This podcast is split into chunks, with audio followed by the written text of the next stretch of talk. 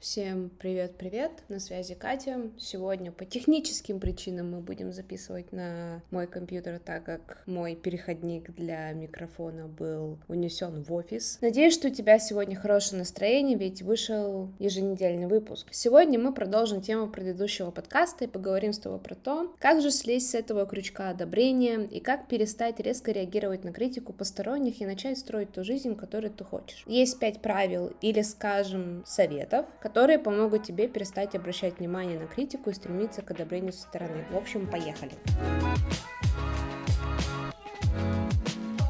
Правило номер один.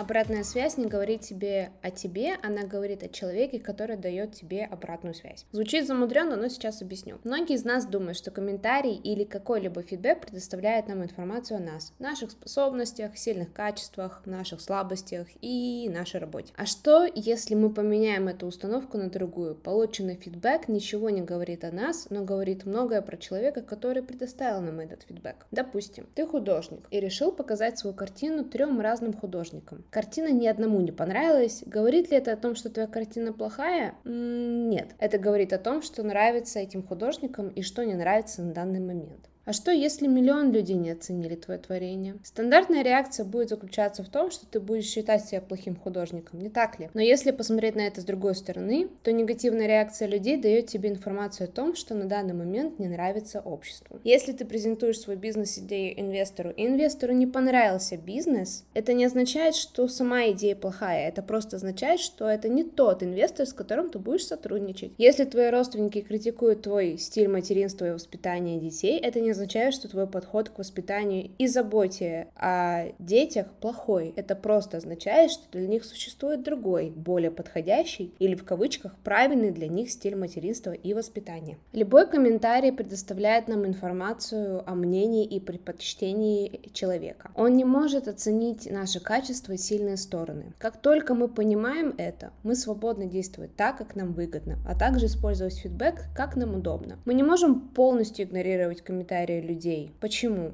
Потому что комментарии людей дают нам понять, если мы выстраиваем отношения с правильной аудиторией. К примеру, если учитель хочет, чтобы студенты усваивали информацию на уроке и просто наслаждались процессом, то преподавателю необходимо получить отзывы студентов, чтобы усовершенствовать процесс обучения. Когда мы смотрим на комментарии с этой точки зрения, то тогда мы его воспринимаем как информацию, которая может нам помочь достучаться до людей, понять, что нравится людям и создать то, что будет приносить пользу обществу. Правило номер два. Используй комментарии так, как тебе нужно, а про остальное забудь. Мнение со стороны помогает нам понять, если мы двигаемся в правильном направлении, если то, что мы делаем, принято и понято нашей аудиторией. Но, к сожалению, мы не обучены фильтрации комментариев, и очень часто мы воспринимаем любой комментарий всерьез. Каждый раз, когда ты получаешь комментарий о своей работе, ты должна всегда задействовать свое критическое мышление. И что самое интересное, только один комментарий из 50 имеет смысл. Большинство людей строят свои комментарии на своих интересах, старых подходах, культуре, либо люди просто не понимают, понимает саму идею. Есть несколько групп людей, чьи комментарии нам не нужны, чтобы делать то, что мы хотим. Первая группа — это семья и друзья, вторая — это менторы и эксперты. Про это я сейчас объясню. Женщины часто ищут разрешение и одобрение у наставников и экспертов, так сказать, у мамы и пап в своей области. Вы начинаете вести блог о садоводстве, а затем просите более успешного блогера садовода в вашей области оставить отзыв. У вас есть новая идея об услуге, которую ваша компания могла бы предложить клиентам. И вы спрашивайте своего начальника, понравится ли она клиентам. Тем не менее, часто мамы и папы на местах, не полностью понимая то, что вы предлагаете, могут почувствовать угрозу со стороны и набрасываться и или не могут поставить себя на место вашей целевой аудитории. Самые важные люди, от которых нужно получить обратную связь, это целевая аудитория и лица, принимающие решения, на которых вам нужно повлиять или которых нужно привлечь. Спроси себя, на кого я пытаюсь повлиять и привлечь. Вот люди, которых тебе нужно спросить. Это та группа людей, людей, которые дают тебе понять, если то, что ты делаешь, им нравится, и развивает продукт, сервис или идею дальше. Правило номер три. Женщины, которые играют по-крупному, больше подвержены критике. И точка. Ну да, женщины, которые проявляют себя, показывают свою работу и просто находятся на виду, чаще подвергаются критике, чем те женщины, которые живут в тени, грубо говоря. Чтобы двигаться дальше, чтобы строить ту жизнь, которую ты хочешь, ты должна понять одно. Тебе нужно перестать воспринимать критику как сигнал, что ты делаешь что-то не так, и вместо этого этого начать воспринимать критику как сигнал того, что ты делаешь значимую работу. Подумай о женщине, которая вдохновляет общество и предоставляет им сервис, который помогает людям. Даю слово, что не сразу ее полюбили люди, были те, кому она понравилась, и были те, кто критиковал ее работу. Но эта женщина перестала реагировать на критику со стороны и вместо этого сконцентрировалась на тех людях, кто поддерживает ее и ее работу. Когда тебя кто-то критикует, задай себе вопрос, а что бы сделала она? Чтобы усвоить то, что я сказала, подумай о том, кто тебя вдохновляет, предприниматель или писатель, и найди отзывы об их работе. Ты будешь удивлена, сколько людей будут критиковать работу даже тогда, когда она нравится большинству. Правило номер четыре. Критика причиняет боль, когда отражает то, что мы думаем о себе. Как-то раз в школе мой преподаватель по английскому сказала, что я плохо пишу на английском, и это будет моей вечной проблемой. Эта мысль засела у меня в голове. Когда в университете я потянула свой английский, начала писать эссе размеров 4000 слов каждый месяц, то очень сильно обращала внимание на то, как я пишу и сколько ошибок я делаю. Мои преподаватели были понимающими людьми, которые мне аккуратно говорили, что я делаю ошибки, когда описываю что-либо сложное. Мне было очень неприятно слышать такой комментарий, ведь писать на английском было, так сказать, моим криптонитом. Один из моих руководителей как-то сказал, что у меня нет стержня, чтобы создавать компании или делать великие вещи. Я до сих пор борюсь с этой фразой, так как после того, как я ее услышала, во мне сработал механизм, который решил принять эту фразу как ничто иное, как правду. Теперь, потому что я решила, что это правда, почти два года я не пробовала раскручивать бизнес по управлению социальных сетей для компании или дальше работать над своим блогом. Поэтому я часто думаю, что ту критику, которую мы воспринимаем всерьез, это те слова, которые мы сами себе говорим, либо верим. Вот ты сама себе говоришь, что ты плохая мать, и если кто-то сказал то же самое, тебя это задевает. Похвалу, которую мы ищем, отражает то, что мы хотим подтвердить о себе. Допустим, другой мой личный пример. Как-то раз другой учитель мне сказал, что я не умная и что мне повезет выйти удачно замуж. Поэтому я сделала все возможное, чтобы меня хвалили в университете и говорили, какая умная. Я этого добилась, но последние студенческие дни я проводила в библиотеке, вместо того, чтобы знакомиться с людьми и проводить время вне университета. Другой пример. Когда мы не чувствуем себя красивыми, мы делаем все возможное, чтобы люди, да и мир заметили что-то в нас и сказали нам, какие мы красивые. Поэтому очень часто мы ищем одобрение извне, так как сами не можем себе это одобрение предоставить. Но магия происходит тогда, когда мы сами говорим себе спасибо, либо какие мы молодцы. Правило номер пять. Спроси себя,